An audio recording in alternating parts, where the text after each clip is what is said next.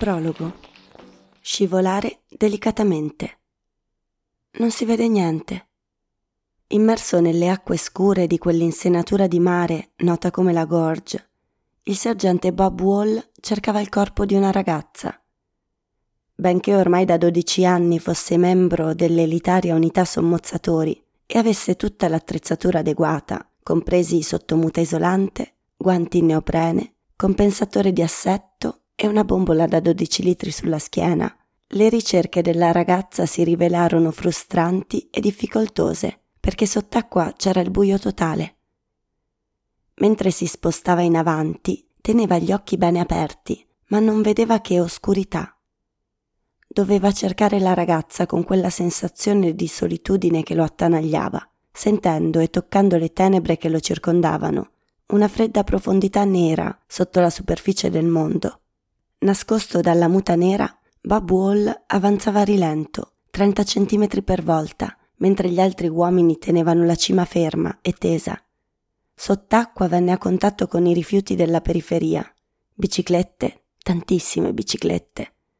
Toccava bottiglie di birra, chiodi arrugginiti e carrelli del supermercato. C'è davvero tanta robaccia nella gorge, dicono gli uomini dell'unità sommozzatori.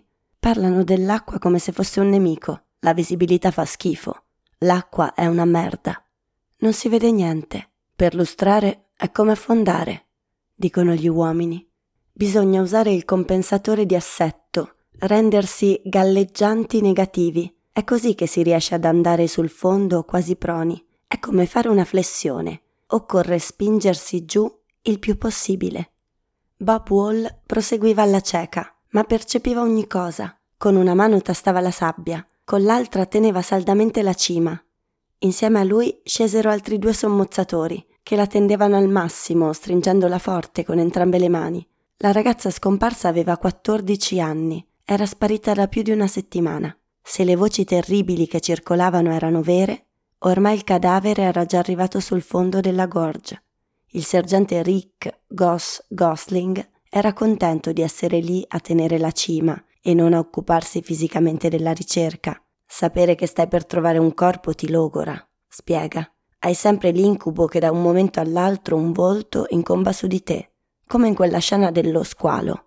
Ci si spinge verso l'acqua scura con la consapevolezza di potersi imbattere in una faccia priva di vita e immobile, di poter fare i conti con l'orrore della morte, proprio lì, letteralmente davanti agli occhi.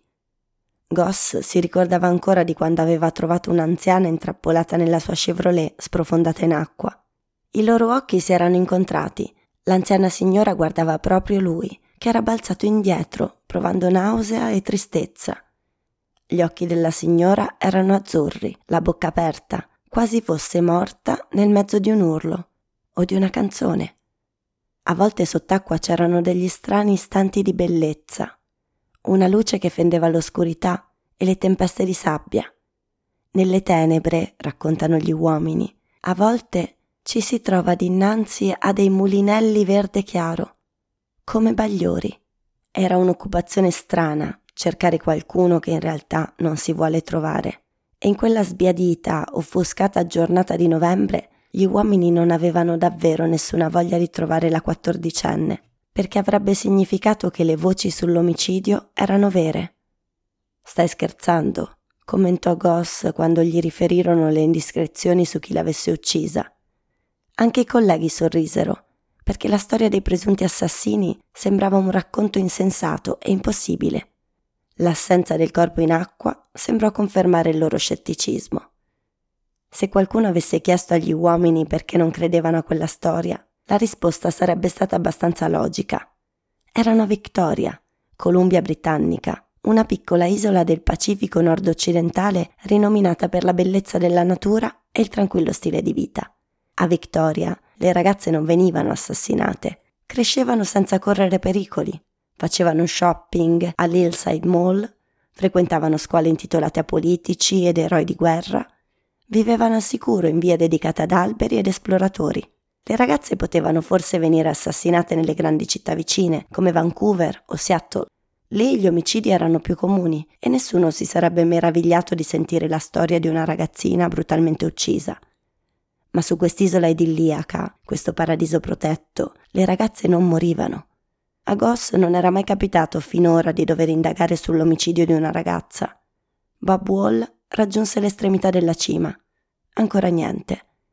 Si riteneva che la ragazza fosse stata uccisa proprio sulla sponda sabbiosa, vicino al vecchio edificio bianco che un tempo ospitava la scuola, adesso protetta dallo sgargiante nastro giallo che delimitava la scena del crimine. Goss desiderava vedere il sole, riuscire a capire che ora fosse. Non sapeva che erano le undici e un quarto, sapeva solo che erano sott'acqua da quasi un'ora. Voleva togliersi dal viso le alghe viscide e fredde, ma staccare la mano dalla cima l'avrebbe fatta sbandare, mandando il suo partner fuori traiettoria. All'improvviso uno strattone sulla cima, uno strattone, poi un altro e un terzo. Tre strattoni erano il segnale in codice per il ritrovamento. I tre uomini risalirono, lasciando le tenebre sottostanti. Bob Wall aveva scorto qualcosa tra le zostere, una striscia di tessuto bianco pallido. Si avvicinò e allungò la mano per recuperare la stoffa dai gambi irsuti, sfumati d'un colore simile all'avorio. Frugò con le mani, capì che si trattava di biancheria intima femminile. Rinvenuto, avrebbe scritto più tardi nel registro operativo dell'unità sommozzatori, un paio di mutandine tra le alghe. Bob Wall prese la macchina fotografica e scattò alcune foto della biancheria poi segnò il punto con un bastone di legno che chiamavano pellicano. Si spinse a riva e mise l'indumento in una busta sterile, sigillabile. L'acqua scivolava dal sacchetto e Bob Wall ebbe un leggero sussulto quando toccò il tessuto bagnato e vide l'etichetta, tanto ordinaria e familiare. Fruit of the Loom.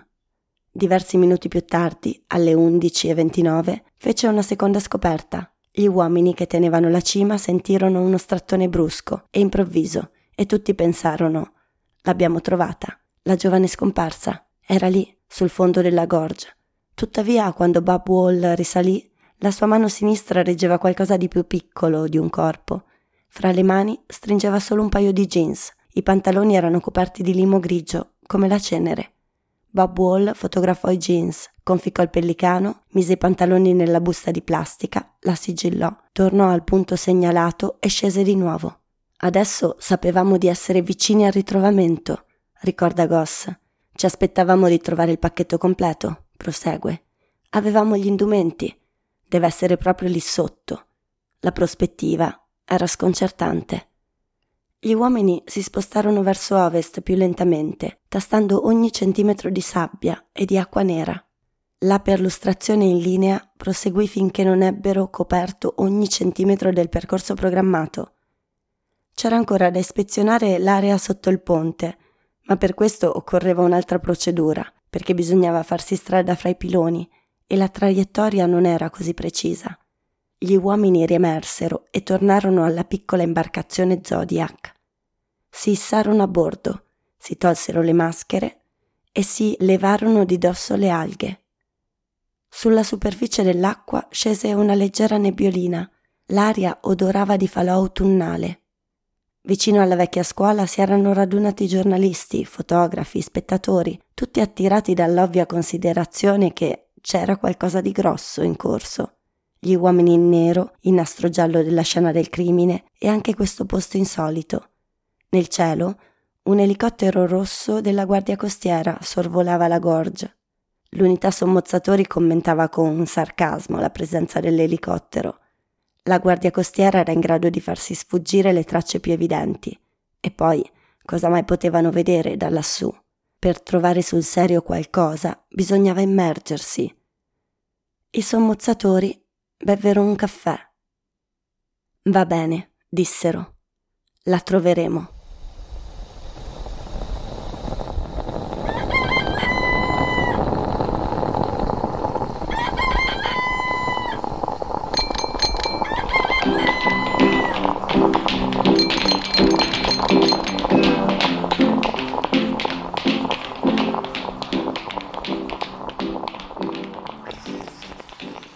La notte rossa. Una storia vera. Di Rebecca Godfrey. NN Editore. Lunedì intro. Entrare nella settimana con le prime pagine di un romanzo. Legge Marta Marchi, Samba Radio. Sceglie il romanzo. Elisa Vettori, due punti, libreria.